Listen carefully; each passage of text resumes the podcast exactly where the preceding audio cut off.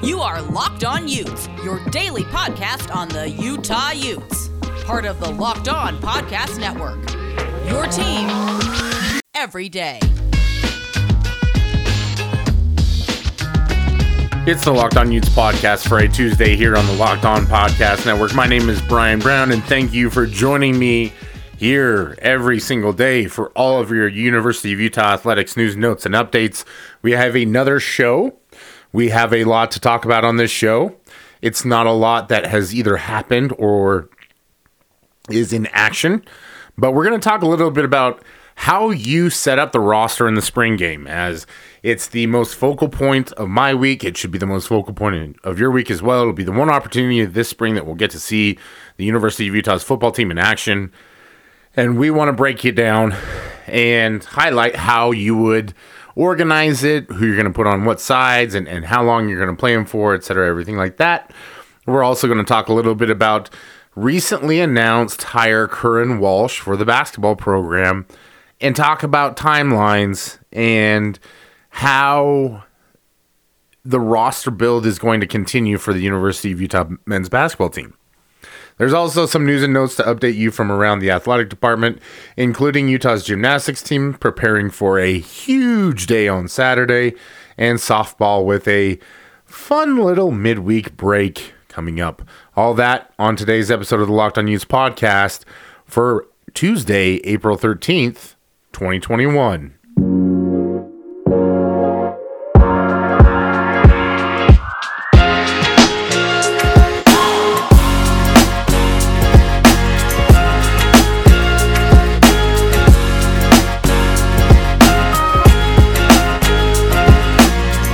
A great day to be a Ute. Thank you, as always, for joining me on the podcast. This is the Locked On Utes podcast, part of the Locked On Podcast Network.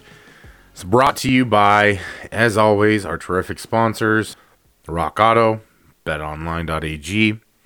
My name is Brian Brown. Thank you, thank you, thank you, my Utah friends and family, for following, for leaving your reviews, for interacting with us on the socials medias it is always a pleasure to talk about University of Utah athletics, especially with people who are passionate uh, and invested in the programs.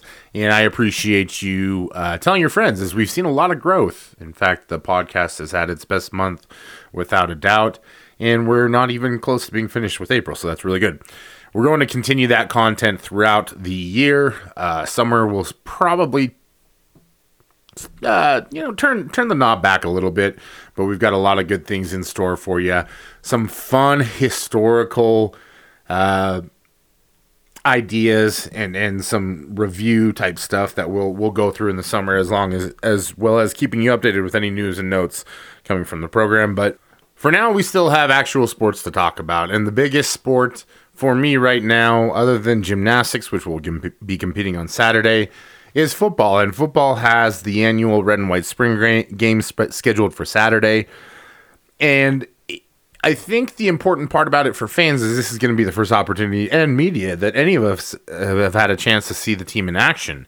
Uh, we didn't get to watch any of practice in the fall, obviously because of COVID reasons. I hate COVID for that very reason and for many others, but it'll be nice to be able to see the team in action. It'll be nice to have fans in Rice Eccles Stadium. It'll be nice that the spring game will be televised on the Pac 12 network. I believe it is at noon or 11. This is great podcasting, by the way. It, if podcasting were the movie Top Gun, the show plan would be your wingman, and the quote would be, You never ever leave your wingman. You never ever drop the show plan. Because the show plan is information like the spring game starting at 12 p.m. Mountain Time at Rice Eccles Stadium. But if I'm Kyle Whittingham, here's my thing. I know that we need to get some work in. I know that we need to get reps. This team is by no means complete, and every rep is still valuable, especially when you are breaking in a new quarterback and replacing a ton of lost production on the offensive side of the ball in the receiver department. So if I'm Kyle Whittingham, I'm not going to go about things the traditional way where we just split things down the middle. We look like two coaches to pick sides or anything like that. I'm specifically divvying up this roster so that I get to see my best players play either against each other or play on the same team if they're offensive players so that they get the most development. Now, you can't stack your entire squad, but I think what you need to do is you need to make sure that Charlie Brewer and the first string offensive line are on the same team no matter what. And that is priority number one.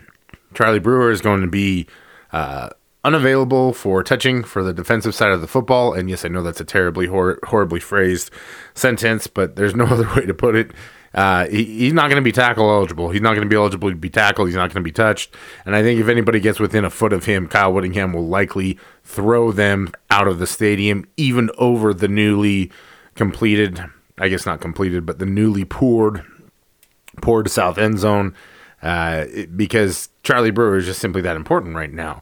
He has established himself as a clear first string starter at the quarterback position, and I think you want to do everything you can to make sure that he stays protected. And there's also a little bit of an element of giving your first string QB and your first string offensive line some opportunity against some continuity. And so if I'm Kyle, that's what I'm doing is I'm making sure that as many of the first string offensive linemen are with Charlie Brewer as possible.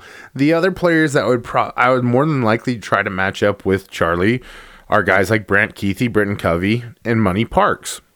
And I would not expect Covey or Kuithe to play a quarter if they play at all. If they are going to play, I want to make sure that they're playing on Charlie's team. I also want Money Parks to play on Charlie's team because Money Parks could be one of the more critical players going forward into the season.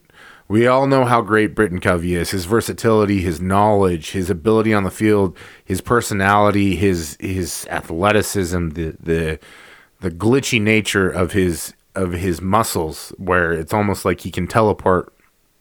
And I don't know if we ever settled on an official nickname for him, whether it was Ant Man, Mormon Deadpool, uh, or uh, the Flash, whatever it was. I mean, it doesn't matter. Uh, the bottom line is that he's probably going to win the Utah Open because he's stacked himself with a massive roster, and uh, nobody's going to uh, care if Kyle Whittingham cheats at that. Congratulations to the Utah Twitter Open for getting that group on board. But the big thing is that I want to make sure that Money Parks and Charlie Brewer are getting as much interaction as possible. Uh, I think from a running back position, it probably doesn't matter too much who you have back there with Charlie. More than likely, it'll be Micah Bernard. If not, uh, it's going to be Chris Curry or TJ Pledger. And that's the benefit of the running back position at the University of Utah is they've got plenty of guys there who can have an impact. And so maybe the best one is to have Chris Curry on, on that side of, of the football so that he can be on the other team. Um, you're likely going to start Ja'Quinden Jackson at quarterback on the other side. And this will be the other interesting part of it too is is do you go with the traditional red team versus the white team? Do you go ones versus ones, two versus twos? You've got 120 players on the roster. How do you go about getting all those guys some reps? And and for the most part, a lot of these guys still need to get reps. I think it's very very important that your players that are still getting into the rhythm of playing college football because even though Utah had such a tremendous year last year, it was such a bizarre year that it's very important that those players, the newer guys, understand the rhythm of it, that they're getting plenty of reps, that they're seeing and experiencing everything that's possible. And so you're going to want to play a lot of the first stringers still, no matter what. I would think that you'd still want to divide it up red and white, red and white, uh, at least for the first half. And then maybe in the second half, you go twos versus twos, three versus threes, four versus four, et cetera, et cetera. Uh, some positions you're just simply not going to have that kind of depth. Most likely in the offensive line, your your twos and your threes are going to be kind of intermingled. So that will kind of be an interesting factor to theorize on. But for me, what I want to do is I want to make sure that Charlie Brewer has the best targets that he's going to be playing with in the fall that he can work with in this in a game like situation because come fall, there's not going to be a lot of opportunities for these kinds of live scrimmages. And so this is really Charlie's only opportunity to get that game speed rep action with any of those guys. Cam Rising has experience, albeit very, very small. He has actually played in a game with his teammates. Charlie Brewer never has. Now, that may not be a big deal for someone with as much experience as he has and his demeanor and, and the cool nature that, that he kind of approaches everything, where he's not too high, not too low. He's very much in control of his emotions. And I really like that factor about him. But I would do everything I possibly could to make sure that he's getting work with those guys. That uh, you're going to probably put Solomon. Yeah, I would think uh, Jaylen Dixon is a guy that you would want to make sure is on Charlie Brewer's team. So you're probably going to give Solo and and uh, maybe uh, Cole Fotheringham to the other side. Uh, Ja'Quinden Jackson will more than likely be the quarterback, and so you're probably going to go JJ and and Micah Bernard on that side of the ball. In terms of the defense that Charlie is facing, I don't think you want to put all your first string defensive line up against Charlie Brewer and the first string offensive line. You're probably going to put some of your return missionaries in there. Uh, I wouldn't expect to see Mika Tafua as he sat out the last scrimmage with a minor injury. I would also probably guess, and this is in, in, entirely a guess, so this is not one of those I think, I believe, I feel type situations where I actually kind of know it, but I just don't want to say that I know it. Um, I would think that Mika Tafua will likely sit out. I would think that Max Tupai will likely sit out. Um, I would assume that you're going to probably try and play as much of the young guys as you possibly can. And, and so maybe we'll see a lot of, of Tennessee Pututau. Uh, maybe we'll see a lot of uh, Samisi Luwaki because he didn't play at all last year. It'll be interesting to see how that goes. But if I'm Kyle Whittingham, the guys I want to put across from Charlie Brewer on defense are Devin Lloyd, Clark Phillips, uh, uh, either Zemaiah Vaughn or JT Broughton because we've heard so much about Zemaiah going into go, throughout the spring and how good he's been in his transition to, to the corner position from safety. And then I'm probably going to put uh, either Vontae Davis or Kamo'i Latu back there at the safety position, and, and maybe Cole Bishop. Who knows? That that's the part where I don't think it gets super critical. But the point of, of what I'm trying to say is that I want Charlie to go up against the best possible players in that secondary in that defensive backfield that you possibly can. And it's sixes in terms of Nephi Sewell and, and Devin Lloyd, in my opinion, in terms of which guy goes on which side. You want to try and balance the teams out as much as possible. And so maybe that's why you go with a 1v1 kind of situation where the there's a little bit of a mix up in terms of who's on the first string uh, defense versus the first string offense. But these guys have to get as good a look as possible when you're going almost live speed uh, or as close to game speed as you can possibly get. The other interesting thing that I'll see that we'll be looking for is who's going to be uh, together on the offensive line. Are we going to see Braden Daniels and Nick Ford playing together along with uh, Tatao Laumea on the interior, or will Keaton Bills be the one that's on the opposite side of Nick Ford? How much Orlando Umana are we going to see at center, and will they slide him over to guard a little bit? Uh, there's a lot of questions in regard to that. Who do we see at the left tackle position? Is it going to be Simi Moala? Is it going to be Jaren Kump? Is it going to be Bam Olaseni? We've seen a few pictures and a few video clips of him playing on the left side. Is he going to be uh, the blindside protector for Charlie Brewer as they put all this together? A lot of very interesting questions that'll be exciting to answer. I don't know how much we'll really be able to glean from those specific decisions in terms of how they project to the fall but I think it's important that we see how the uh, how the team is thinking in those regards, and and how Coach Whittingham is thinking, and and I really do feel passionately that the most important part about this is that if you go for a quarter or maybe even two quarters with your ones on the field, that you get them going up against each other so that you get as good a possible look at each of these players going into the fall as you can possibly get because the big deal is going to be what happens after the spring game in terms of who enters the transfer portal. Are there going to be guys that just don't put it together on film and so they enter the portal because you're encouraging them to to maybe think about what's more important to them? Is it playing at the University of Utah or is it getting playing time somewhere? You have a ton of roster spots being filled this year because of the super senior uh, frozen eligibility rules. So how does that all play into this factor? But the bigger part of it for the University of Utah is you have to know what positions need to be filled as you enter into the fall. And so you're going to go back to the transfer portal just like everybody else. You're going to see who's left uh, their teams after spring ball, and you're going to try and get the best possible replacements for whatever positions, are either opening up or have not quite progressed the way that you hoped or expected, so that when fall 2021 comes around and you're opening up the brand new uh, south end zone at Rice Eccles Stadium, that is the best possible team that you can have taking the field because this is the best possible chance that the University of Utah has to get a Pac 12 championship right now. And that's not just me projecting, it's also the reason that players like Nick Ford, Devin Lloyd, uh, Brant Kuithe all returned to the University of Utah. We saw it the year previous with, uh, or two years previous with Zach Moss and T- Tyler Huntley and Bradlee Anae all returning to the University of Utah to try and take one last shot.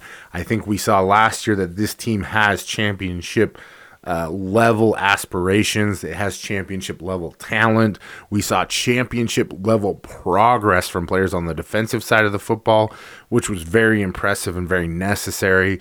We also saw that there were championship sized holes on the offensive side of the football. And you have to know if those have been filled coming out of spring ball. That's the most important part about it. So, a lot to keep an eye on. We'll continue to talk about it throughout the week here. It'll be very exciting to see what happens on Saturday. I, for one, uh, will be tuned in and uh, we'll we'll see uh, which one of us, Jake or I, ends up actually covering the game in person. Maybe we'll put together something we'll, where we'll live tweet a little bit from the Locked On Utes account. We'll keep you posted on that. In the meantime, you know what time it is. It's time to talk about our guys, Rock Auto. Gang, I had a big weekend where I had a bit of a car issue. And the best part about it is I don't have to worry about parts because I know they're coming from Rock Auto. Put the car in the backyard, got the right parts there, got everything I needed. They even had a specific package for my vehicle with parts that maybe I hadn't thought that I might need to replace that they recommended that I replace. And that's the best part about Rock Auto. They've been doing this for 20 years. Uh, they they are the best in the business. RockAuto.com. And no one knows your car better, knows the parts that your car needs. No one is more reliable in that regards. Uh, auto and body parts from hundreds of manufacturers. So if you're a brand uh, elitist like me and you prefer Wagner for your brake parts, for example, or maybe you're a Bosch individual, I don't know. They have everything there that you'll need. Catalog is unique and remarkably easy to navigate. Like I said, they have a recommendation for a package there that was really beneficial to me. You can quickly see all the parts available for your vehicle. Choose the brands, specifications, and prices you prefer. Best of all, the prices at rockauto.com are always reliably low and the same for professionals and do it yourselfers or try it yourselfers, as we like to call you here on the Locked On Utes podcast. Why spend up to twice as much for the same parts? And and listen, it, this is no joke. The parts are much, much cheaper through rockauto.com. So just go to rockauto.com right now, see all the parts that are available for your car or truck. If you're looking to try something, start start easy. Start with your windshield wipers. Start with something that you're comfortable with Make sure you get the parts from lock, from rockauto.com and write locked on in their how did you hear about us box so that they know that we sent you. Amazing selection, reliably low prices, all the parts your car will ever need. rockauto.com.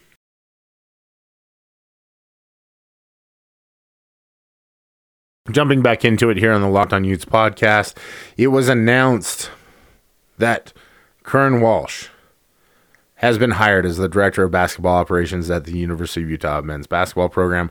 Walsh joins the staff after following him from Craig Smith or following Craig Smith from the from U- the Utah State University. Uh, I'm not trying to make a joke there. It's just um, this is all stuff that we've already known and talked about here on the podcast. Uh, Walsh spent the last two seasons at Utah State as the director of player development up there, a very similar role to the director of basketball operations. Essentially, what it requires is that these guys are the ones who make sure that any plans that need to be taken care of are taken care of. So whether it's travel, whether it's camps, uh, whatever administrative duties that come up with them, if it's organizing player travel, Utah has a lot of international players, making sure that those guys get to and from where they need to go within an appropriate time frame.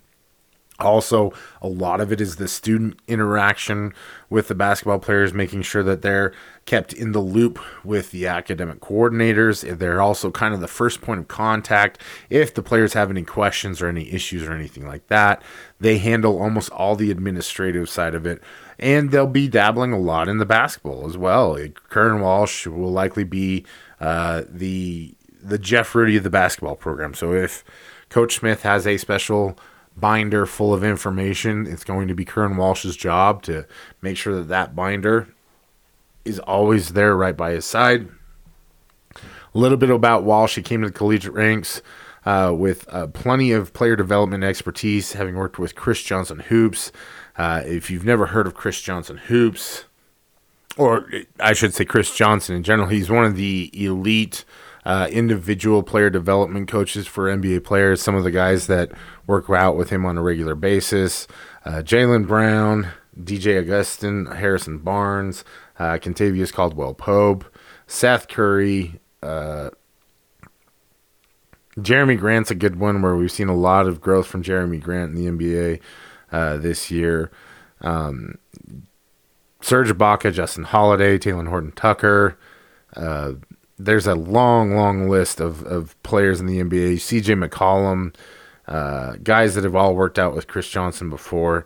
Um, and so Curran comes from that program where he's helped and worked with a lot of these NBA guys um, to try and help them develop their their games. Uh, Delon Wright works out a lot with Chris Johnson, Dwyane Wade, uh, Ben Simmons. So you're getting the point at this this point that he is a guy that's been around the elite of the elite, so he knows what uh, is required uh, on the players front. He also knows how to interact with those guys and comes with a very strong resume.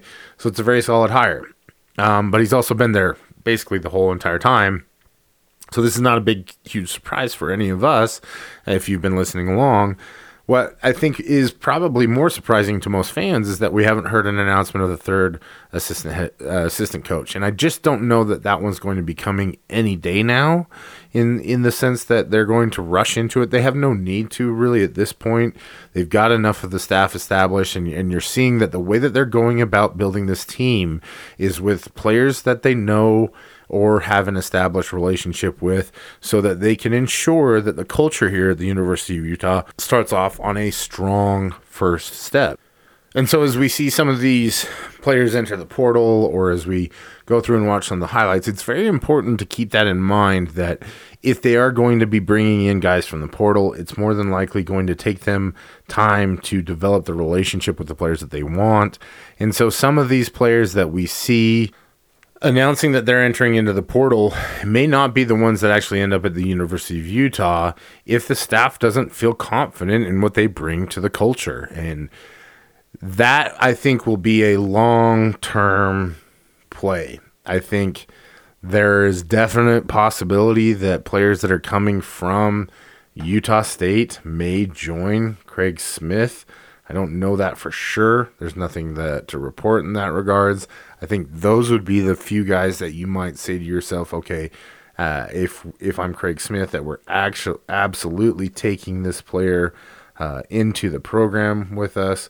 But I really don't expect them to rush into anything, and they don't need to because this process is going to be a little bit more lengthy than previously thought. We've seen that Alfonso Plummer has had plenty of suitors uh, for his services, but he's going to test those NBA waters first. I suspect that there will be several several players that do the same thing, and then once that settles, you'll likely have a better better picture of who's actually going to be available for you.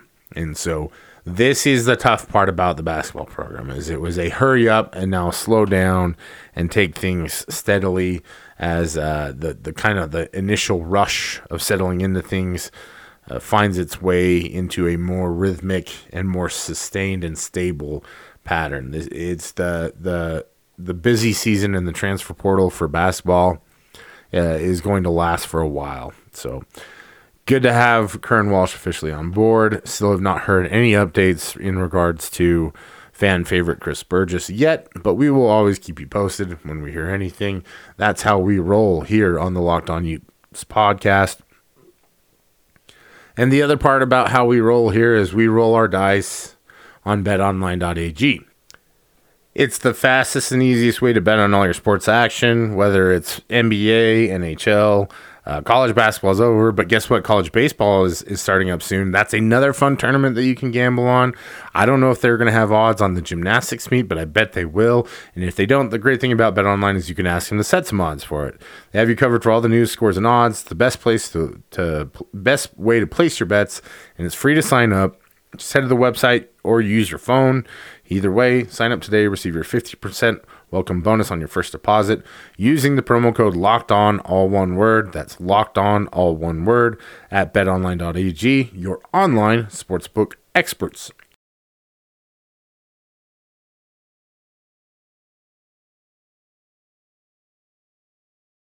Finishing up things here on the Locked On Utes podcast, just wanted to give you a couple updates. Wednesday, Utah softball is in action to face Weber State after a seven day road trip. This will be their only game of the week. Uh, April 14th, that game will start at 4 p.m. Also, Utah Gymnastics is heading to Fort Worth for the NCAA Championship.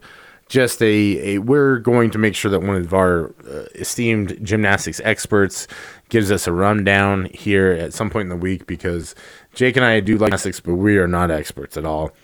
But the Utes will be competing in the second semifinal on Friday, April 16th in Fort Worth, Texas. That'll start at 4 p.m. Mountain Time. Number six seeded Utah will compete against second seeded Oklahoma, third seeded LSU, and number seven seed Alabama in its semifinal. The first semifinal of the NCAA championships will feature top seeded Florida, Michigan, California, and Minnesota. Those four teams will compete at 1 11 a.m. Mountain Time right before Utah's session. And then the top two teams from each semifinal will advance to the NCAA championship finals on Saturday. Those will start at 1.30 p.m., uh, be televised live on ABC. So it'll be a big deal. Um, lots of good TV time for Utes on Saturday. Also, uh, some cool news regarding the ski team. Uh, freshman Sydney Palmer Leger won the National Women's Nordic Skier of the Year, and Miles Havlik earned National Nordic Coach of the Year. So uh, Palmer Leger became just the 12th skier in school history uh, to win two races at the NCAA championships, becoming a national champion in both the 5 kilometer classic and the 15 kilometer freestyle as the Utes won their 14th national title. Awesome, awesome, awesome stuff. And as of course, you know, uh, Sydney Palmer Leger is a Park City, Utah native um, and just was absolutely dominant all this year. Going to be exciting to see what kind of stuff she can put together. There's legend status possible. I don't want to saddle her too early with the expectations, but that's a pretty darn good year uh, for for any athlete. Um, so shout out to uh, Sydney Palmer Leger and to Coach Miles Havlik for for winning those awards. Really cool stuff. Baseball will take on BYU on Tuesday today at 6 p.m. That game is at Larry Miller Field. Um, so you can find that one. I, uh, I'm not sure where that one will be streamed. Again, more good podcasting. But if we get a link or anything like that, we'll definitely tweet it out for you. Otherwise, I would just stay tuned to whatever your favorite social channel or website is for that kind of thing, and you should be able to get an update on it. That's it for today's show. Thank you, as always, for following us on your favorite platform, for telling your friends about us, for rating and reviewing us on Apple Podcasts, those Apple Podcast raters. We love them that's it for me. Uh, as always, wishing you the best. Stay well, be well, do well. This has been the Locked On Utes podcast for Tuesday, April 13th, 2021.